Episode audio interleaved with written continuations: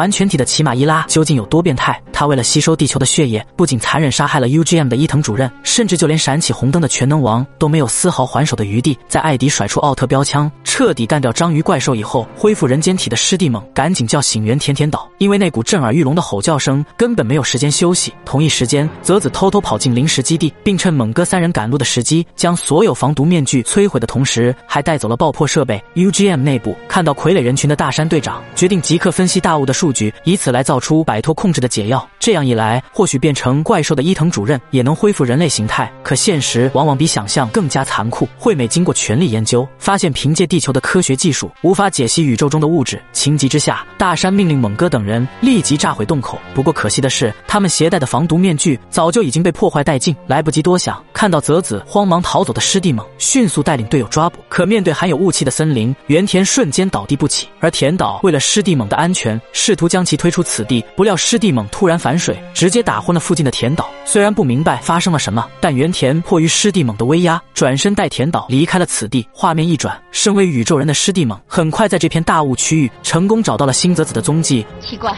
毒对你居然一点不起作用吗？你也是宇宙人吧？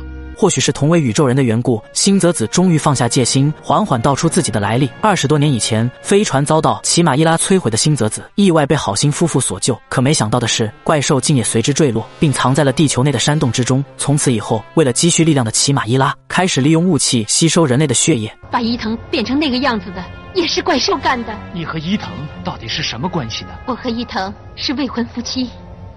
未婚夫妻。三天以前，听见怪兽吼叫的伊藤主任，本想前往山谷一探究竟，怎料主任受到蓝色光束的照射，直接变成了怪兽的模样。而想要恢复原状的唯一方法，只能杀死拉布拉斯才能办到。二十年前，我的父亲也是这样死的。接着，不等猛哥有所反应，泽子立即抄起爆破装置，准备独自炸毁眼前的山洞。下一秒，突然受到惊吓的奇马伊拉立马破开头顶的大山，意识到情况紧急，猛哥急忙将怪兽引到海边，准备远离村子与其战斗。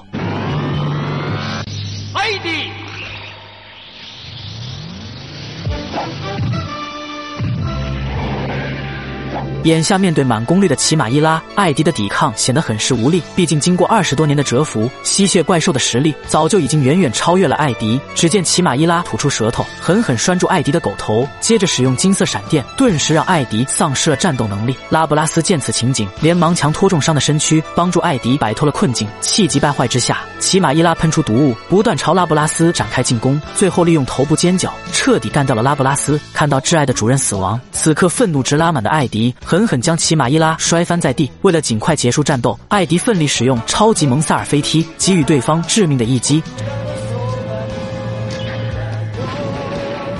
战斗结束后，看到未婚夫死亡的星泽子，内心充满了无限伤感。就在诗的猛悲伤之时，星泽子利用自身的特殊能力，将生命转移到了主人的身上。好了，就到这里，关注我，带你速看更多奥特曼。